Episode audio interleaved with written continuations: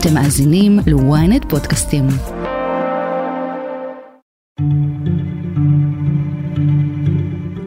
More than a dozen countries have suspended aid to the United Nations Relief and Works Agency for Palestine refugees in the Near East, known as UNRWA. UNRWA. UNRWA. UNRWA. UNRWA. UNRWA. UNRWA. UNRWA. UNRWA fired most of the workers accused of participating in the brutal October 7th Hamas terrorist attacks, and the UN says it will investigate. בשבועיים האחרונים מתפרסמות ידיעות הקושרות בין ארגון הסיוע לפליטים של האו"ם, אונר"א, לבין פעילות הטרור של חמאס והשבת השחורה בפרט.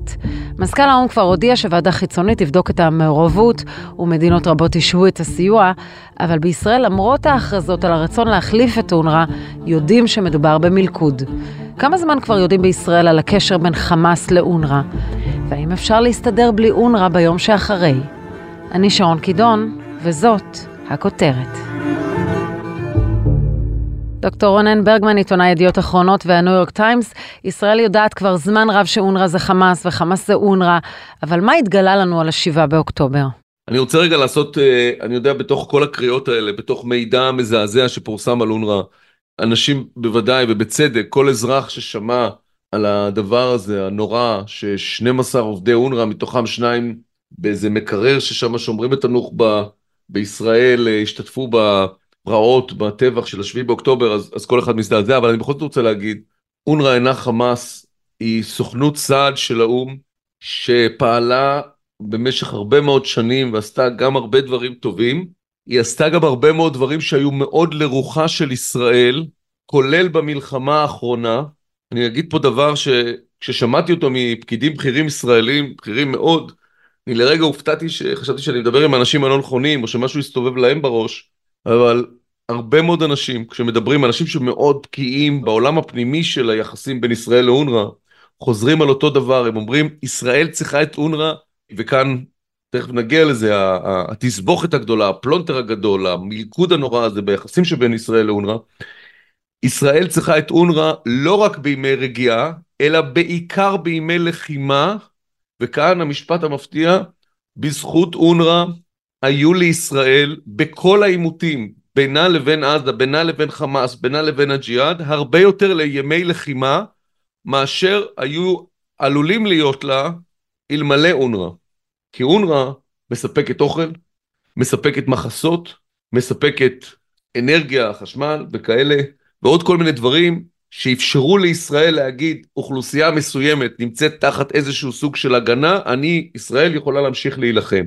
אבל מצד שני, ואני, יש פה בעצם שני, הייתי אומר, שני סוגים של ויכוחים או, או, או נרטיבים היסטוריים קשים מאוד שפועלים נגד אונר"א. אחד, שהוא הנרטיב הכללי שאומר אונר"א היא לא חלק מהפתרון, היא חלק מהבעיה, היא סוכנות מוזרה של האו"ם, שבמקום לטפל ביישוב פליטים, ויש סוכנות פליטים של האו"ם, נפרדת, אבל במקום לטפל ביישוב של פליטים, בפתרון של פליטים, היא מטפלת במידה מסוימת בהנצחת הפליטות, כי הבטיחו לפליטים האלה, אפשר להיכנס לסעיפים ההיסטוריים רוצים, הבטיחו להם שהם יחזרו למולדתם, קרי איפה שאנחנו נמצאים, ולכן, אם הם ירצו, ולכן כל עוד הם רוצים לחזור, זכותם להחליט שהם רוצים להמשיך להיות פליטים, ולכן האונר"א מטפלת בהם. כלומר זה איזשהו, איזשהו משהו הרבה יותר רחב, אסטרטגי, היסטורי, אפי, ביחסים שבין אונר"א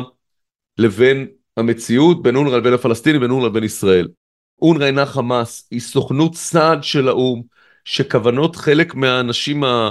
שעובדים בה הם כוונות טובות, או גם כוונות טובות, אבל היא סוכנות סעד שקיבלה תפנית מאוד מאוד בעייתית, נחדרה על ידי החמאס, ובעצם הפכה במקרים רבים לכלי שרת בידי החמאס, שההשתתפות של אנשים, של עובדים שלה, בתוך הטבח, זה אולי הגילוי הכי מפלצתי של, ה, של המקרים האלה. אילו חומרים אמ"ן מציג בפני האמריקנים שמביאים את ארצות הברית להודיע על השעיית התמיכה באונר"א? אמ"ן הציג מזכר, מה שאנחנו כינינו פטריק קינגסלי, ראש משרד ירושלים של הניו יורק טיימס ואני, בכתבה שחשפה את הפרטים, The First Dossier, המזכר הראשון, מזכר הראשון באנגלית שהוא עבר ל-CIA, לשליח המיוחד של נשיא ארה"ב למזרח התיכון לעניינים הומניטריים, סאטרפילד, ולשגריר האמריקאי בירושלים. בפגישה ביום אה, לפני כשבועיים עם אהרון חליבה, ראש אמ"ן וצוותו, ולפני זה עם שר הביטחון, יואב גלנט, יש פה שלושה חלקים. החלק הראשון, שימוש במתקני אונר"א לירי של אה, רקטות וטילים, למנהרות, חפירה של מנהרות שעוברות מתחת למטות אבל עם פירים שנמצאים בתוך המתקנים האלה וידיעה די ברורה, אולי נחזור לזה בהמשך. שתיים, אמירה שגם צריך לפרט מאיפה היא מגיעה, אבל שלפי השוואה של שתי רשימות, רשימת חברי חמאס מצד אחד ורשימת עובדי אונר"א מצד שני, ל-50% מעובדי אונר"א יש קרובים מדרגה ראשונה בחמאס. זה הייתי אומר, זה מראה על איזושהי יכולת להשפיע, אבל זה לא אשמתו של אדם שפלוני קרוב משפחה שלו החליט להיות בחמאס. ג'יבריל רג'וב, אדם שדי קרוב אלינו ברשות הפלסטינית, יש לו אח שמאוד מאוד בכיר בחמאס, אבל יותר חשוב, עשרה אחוז אמ"ן טוען מכלל העובדים באונר"א הם גם חברי חמאס, ומתוכם לפחות 200 לוחמים פעילים ביחידות הלוחמות של החמאס, כולל בנוח'בה. וגולת הכותרת, שהיא זו שעוררה את עיקר הזעם והגל המטורף הזה שזעזע את העולם הדיפלומטי, זה ש-12 עובדים פעילים של אונר"א, רובם מורים, מורים לערבית, למתמטיקה, עובדים סוציאליים, השתתפו בפועל באירועי השביעי באוקטובר, או במה שקרה מיד לאחריהם. מתוכם עשרה חברי חמאס, חבר אחד בג'יהאד האיסלאמי, מתוכם תשעה אותרו אחר כך אחרי על ידי אה, נציב אה, אונר"א, שניים נמצאו, אותרו על ידי ישראל במקררים שבהם שומרים את הגופות של הנוח'בה, ואחד, לא ברור איפה הוא, אולי, אולי, גם הוא אולי בישראל ולא מצאו אותו, גופתו כמובן. מתוכם שלושה, יש להם תפקידים פעילים בגדודים לוחמים של החמאס. לאחד מהם אומרים, אל תשכח להביא את המטולים והרקטות שיש אצלך בבית. זאת אומרת, זה אנשים שהם באקטיב דיוטי בחמאס. אחד מהם, יחד עם הבן שלו, חוטף אישה מישראל ומעביר אותה לעזה. אחד מהם חוטף גופה של חייל. אחד מהם משתתף בטבח בבארי, אני מזכיר טבח שנספו בו, נרצחו בו 97 אזרחים. מתוכם שישה, יש גיאו-לוקיישן שלהם. בתוך ישראל בזמן ההתקפה, בשעות הראשונות של ההתקפה, זאת אומרת אפילו אי אפשר להגיד עליהם שהם האספסוף שהגיע אחר כך. It goes on and on. הדבר הזה, זה מכה את האמריקאים, או לצורך העניין כל מי שרואה את החומר הזה, גם את מזכ"ל, את נציב אונר"א, זה מפתיע אותו, אבל בוודאי זה מפתיע אותו שהישראלים מחזיקים את המידע הזה, זה גורם לסערה גדולה. שאלתי בכיר באו"ם אתמול בלילה, תגיד, למה דווקא זה? הרי ישראל מפרסמת כל הזמן מידע על כל מיני דברים, גם על אונר"א. למה דווקא זה עורר כזאת תגובה אה, חריפה? אז קודם כל, אונר"א הייתה בטוחה שישראל הולכת לה על הראש, היא לא ידעה שלא מתוכנן פה קמפיין, ואונר"א בעצמה פרסמה את המידע, ופרסמה שהיא, לזרין, נציב אונר"א הודיע שהוא מפטר תשעה מהעובדים מיידית, זאת אומרת הוא בעצם מודה שהמידע הוא מדויק. אבל צריך להבין את הדבר הזה באתוס של האו"ם. לפני כחודש, כל עובדי האו"ם בעולם עמדו דקת דומייה לזכרם של 100 עובדי אונר"א, שלדברי מזכ"ל האו"ם נספו בגבורתם בגלל המעללים של ישראל. עכשיו מתברר שהארגון הזה טובל ושרץ בידו, שלפחות חלק מהאנשים שלכבודם עמדו כל עובדי האו"ם בעולם דקה דומייה, הם מתו כי הם, הם השתתפו בטבח בבארי או בקיבוצים האחרים. זה לוקח נרטיב מרכזי מאוד של האו"ם והופך אותו על פניו.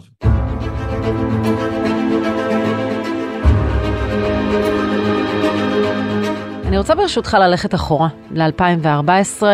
ישראל כבר אז יודעת שיש עימותים בין אונר"א לחמאס וניסיון השתלטות של חמאס על אונר"א.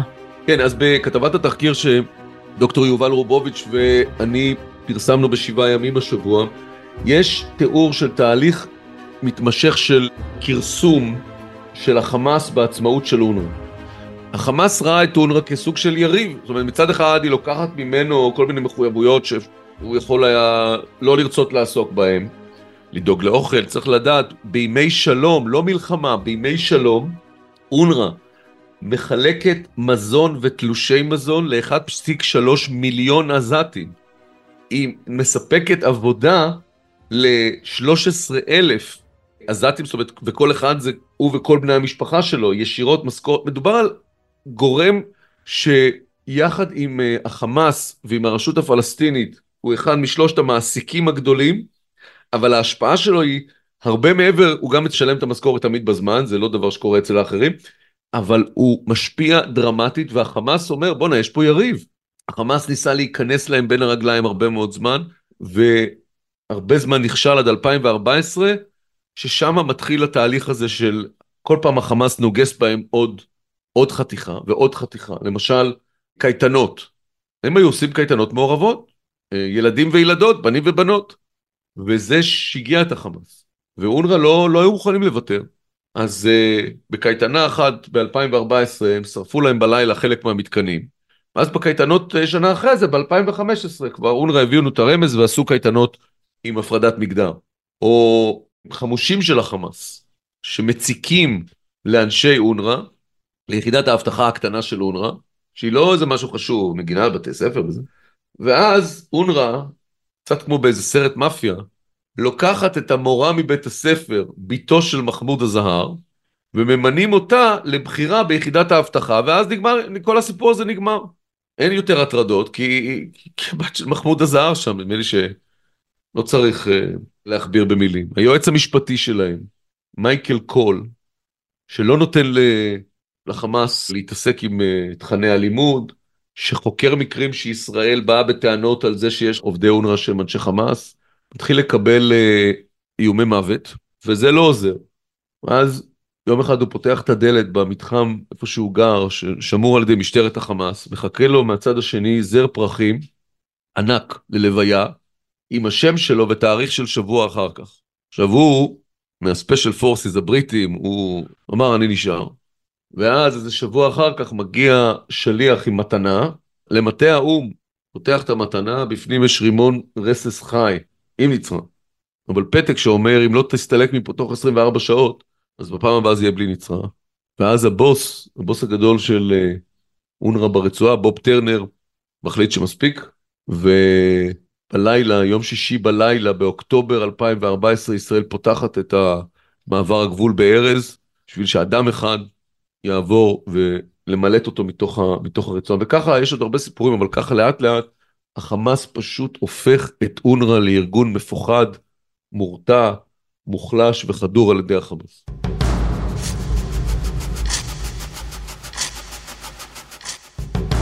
במקום לעבוד יחד עם החמאס, אונר"א מצא את עצמו מתחרה בחמאס. And if you can't beat them, join them. ומאז אונר"א בובה של החמאס.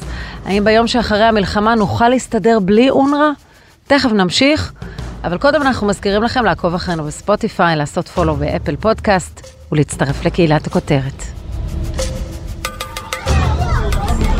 Children in Gaza are hungry, and the fear is that they're about to get hungrier The UNRWA does not have a significant financial reserve like some other UN agencies have. So these cuts might start impacting services as soon as next month. בשל המצב הקשה בעזה, הפליטים הרבים והמחסור בציוד הומניטרי, נוצר מה שנקרא מלכוד אונר"א. בוא תסביר לנו מהו מלכוד אונר"א.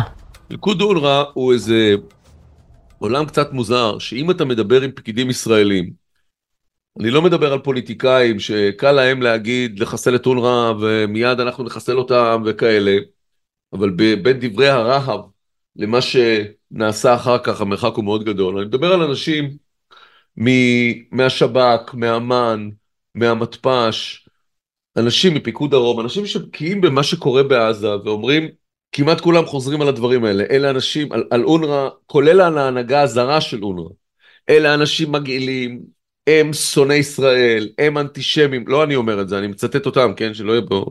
עמוס גלעד, און רקורד אומר, אלה אנשים מתועבים, שונאים אותנו, אבל הנה עמוס גלעד שהיה פעמיים מתפ"ש, אומר, תראו, לא משנה מה המידע המודיעיני שהצטבר על מעורבות של חמאס באונר"א, מעולם מעולם אף אחד מהבכירים הזרים, אונר"א היא בעיקרה עובדים מקומיים, אבל יש לה הנהגה דקה של אה, בכירי האו"ם שמובילים אותה. מעולם לא קרה שמישהו מהאנשים האלה היה מעורב בפעילות של החמאס. ההפך, הם עמדו על שלהם נגד החמאס, בלי קשר ליחס שלהם אלינו. דבר שני, ישראל גם בימי שלום, ובעיקר בימי מלחמה, אין לה תחליף. כי מי שאומר עכשיו לישראל, תפרקו את אונר"א, בעצם אומר, ישראל מעכשיו תצטרך להיות אחראית על כל הפעילות ההומניטרית הזאת. ואז עולה השאלה, האם יש אלטרנטיבה? והתשובה היא שישראל, כמו ישראל, קצת בדומה ליחס לכסף הקטרי, קצת בדומה ליחס לחמאס כולו. ישראל מעדיפה שקט, מעדיפה לא להיכנס בבעיות all in, ואני מעריך שלמרות שהפעם יש בידי ישראל הרבה מאוד מידע, הרבה הרבה הרבה מידע, באופן טבעי היה צריך להוביל את האו"ם לפרק את אונר"א, גם הפעם זה לא יקרה. The United Kingdom has suspended funding to a UN aid agency.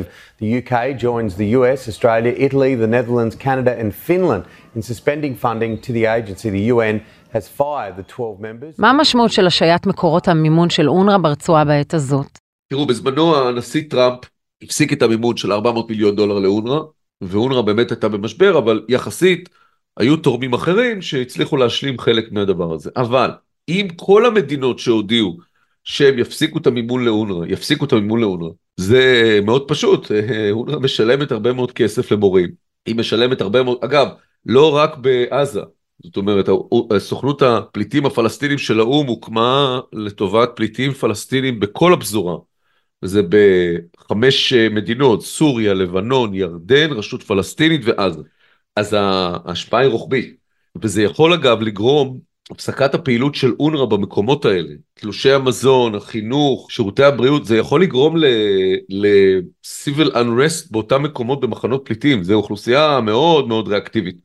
זה לא, לא פשוט גם שם. בכל אופן, הפסקה של המימון יכולה לגרום לירידה דרסטית בנפח הפעילות של אונר"א, ובסופו של דבר להתפרקות של המנגנון, כי אם לא משלמים משכורת פשוט אין מנגנון.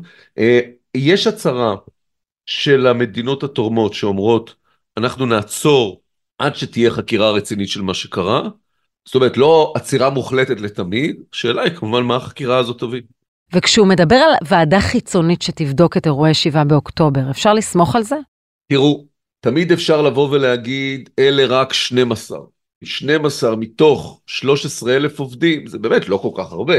אבל השאלה היא מה יעשו עם שאר הנתונים והאם ישראל, שאלה יותר קריטית, האם ישראל תחלוק את המידע המודיעיני הזה? זאת אומרת, אם ישראל אומרת שעשרה אחוז, לא אלפית, 12 מתוך 13 אלף, אבל ש-1,200 בערך מתוך 13 אלף, קרי עשרה אחוז מכלל העובדים, הם גם חברי חמאס, זה לא פירות רקובים. זה כשל ארגוני, זה פגם ב-DNA, זה, זה דפקט בשאסי של הארגון. זאת אומרת, אם ישראל תבוא ועדיין לא באה ולא החליטה שהיא באה לוועדה הזאת ותגיד הנה תראו פה יש לי את רשימת חברי החמאס פה יש לי את רשימת עובדי אונר"א שימו אחד על השני תקבלו 1200 איש. פה אם הוועדה החיצונית תגיע למס... אם היא תרצה להגיע כי אפשר לבוא ולהגיד אה אוקיי אז זה שסינן את העובדים הוא אשם אפשר לבוא ולהגיד אה, איש ה-IT של מטה האונר"א הוא זה שאשם ולא ראה שבעצם הוא נותן שירותים גם למערכות של החמאס מתחת ל... אפשר להגיד כל דבר. אבל ככל שהדבר הזה יצטבר בדעת הקהל הבינלאומית, ויש עניין גדול מאוד, אני כאיש הניו יורק טיימס יכול להגיד לכם, יש תיאבון בלתי רגיל של התקשורת הבינלאומית המערבית בנושא הזה, זה נושא קריטי. אנחנו לא כל כך מבינים למה הוא כל כך חשוב, אבל הוא מאוד מאוד חשוב בזירה הבינלאומית. ככל שיהיו יותר פרסומים, זה יותר יכבול את ידיה של ועדת החקירה לעבוד, והיא לא תוכל לצאת במסקנות כאלה מחפפות, ואם המסקנות יהיו על פגם ארגוני, נדמה לי שכבר לא תהיה ברירה. מה שקרה בשביעי באוקטובר הוא כל כך גדול, הוא יום שואה ב-4K, שהוא עלול להביא לסגירת הארגון, לא בטוח שזה מה שישראל מכוונת אליו.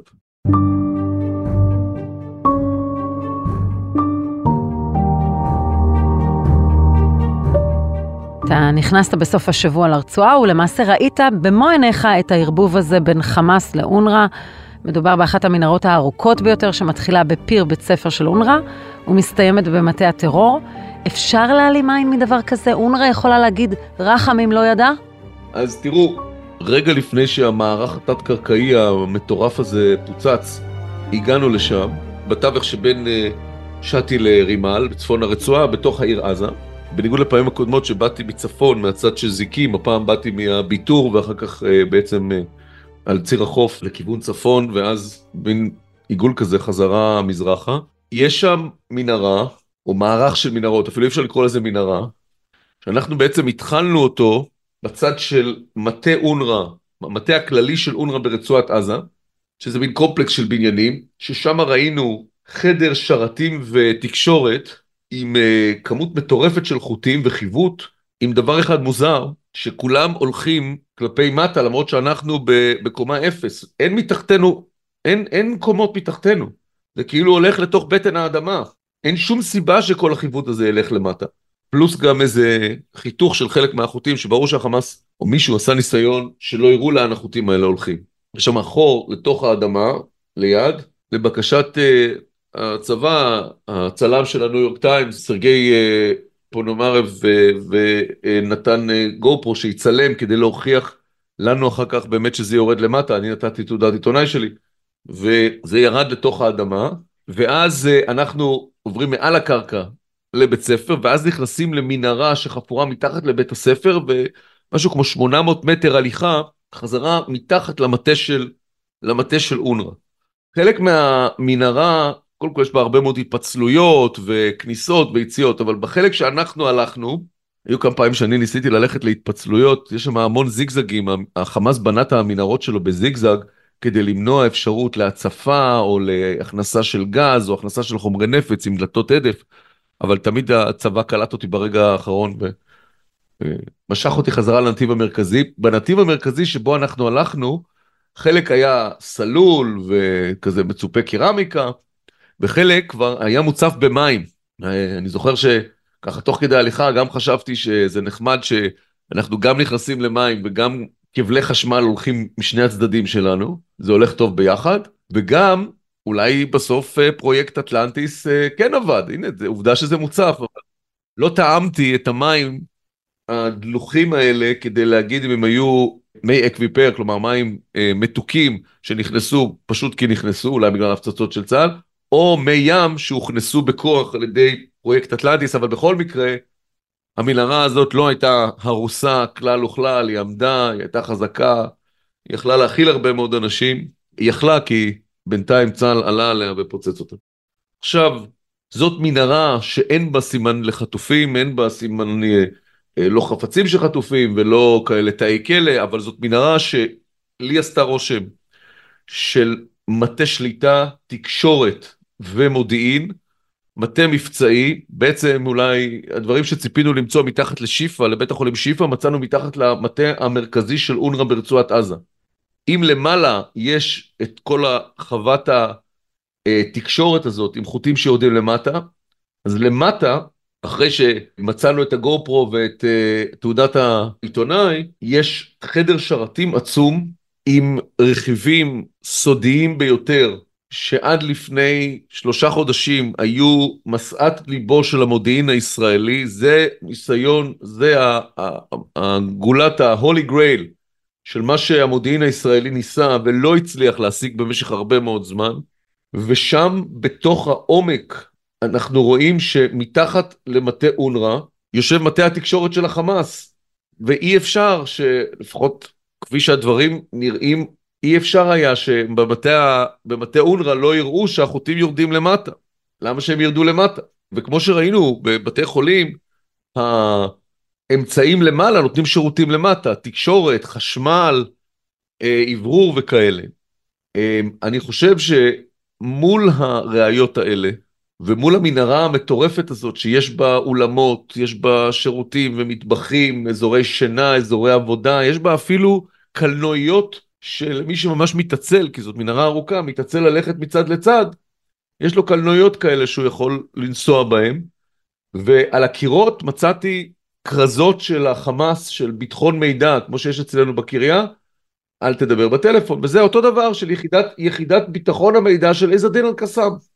אה, מול הראיות האלה לדעתי יהיה קשה מאוד, יהיה לאונר"א קשה מאוד להתמודד. אפשר להסתדר או להחליף את אונר"א ברצועה, או שהבחירה היא בין גרוע לגרוע פחות? המתפ"ש, מתאם הפעולות בשטחים מאז 2014, מנסה לפנות לדרג המדיני ולהגיד, אנחנו צריכים באופן הדרגתי לסגור את אונר"א ולהעביר את הטיפול בדברים האלה לגורמים אחרים. עכשיו, מי זה הגורמים האחרים? ופה אנחנו מגיעים לשאלת היום שאחרי אונר"א מ-2014 ועד 7 באוקטובר, אבל אותה שאלה שנידונה בעצם עכשיו. מי ייקח על עצמו את הטיפול? והדבר היחידי שהוא סביר, שיש לו כוח, שיש לו יכולת, שיהיה מקובל, זה כמובן הרשות הפלסטינית. אבל יש דרג מדיני שבשום פנים ואופן לא רוצה את הרשות הפלסטינית, ולא רוצה לראות את הרשות הפלסטינית ביום שאחרי, ולכן מונע את הדיון ביום שאחרי. ולכן, אם את רוצה שרון, אפשר לראות בדיון באונר"א איזה case study, איזה מיקרו-קוסמוס של העניין כולו. לדעתי לאונר"א לא יקרה כלום, לא בגלל האו"ם, שבוודאי הוא בייסט בחלקו, ו... לא מודה או לא ירצה לחקור, אבל עכשיו, כמו שאבי עליו השלום נהג להגיד בערבית ספרותית, עבור אונר"א יכול להיות שזה צושפייט, זה מאוחר מדי עבורם, אבל מי שלדעתי הולך להציל את אונר"א, או לפחות לא לסגור עליה את הגולל, זו דווקא ממשלת ישראל, שתבין שכדי לסגור את אונר"א צריך להביא מישהו במקום. והמישהו במקום יכול להיות רק איזו אקסטרפולציה כזו או אחרת על uh, הרשות הפלסטינית. כדי שהיא לא תהיה, בסוף ינציחו את אונר"א כמו שהנציחו את הכסף הקטרי, כמו שהנציחו את החמאס. דוקטור רונן ברגמן, תודה רבה לך. תודה. ועד כאן הכותרת להפעם, אם עדיין לא נרשמתם לעקוב אחרינו באפל או בספוטיפיי, כדאי לכם. אתם מוזמנים לדרג אותנו, להגיב לנו, אנחנו נשמח לקרוא. את הכותרת אפשר למצוא גם באתר ynet או באפליקציה, בנייד וברכב. אם הגעתם עד פה, אתם מוזמנים להאזין לפרק נוסף שלנו עם רונן ברגמן על דילמת מטרות המלחמה. חפשו את הפרק הימשכות המלחמה ושחרור החטופים לא הולכים יחד. תחקיר, הפקה ועריכה גיא סלם ועדן דוידוב, סאונד ומיקס נדב ברכה. אני שרון קידון, שמרו על עצמכם.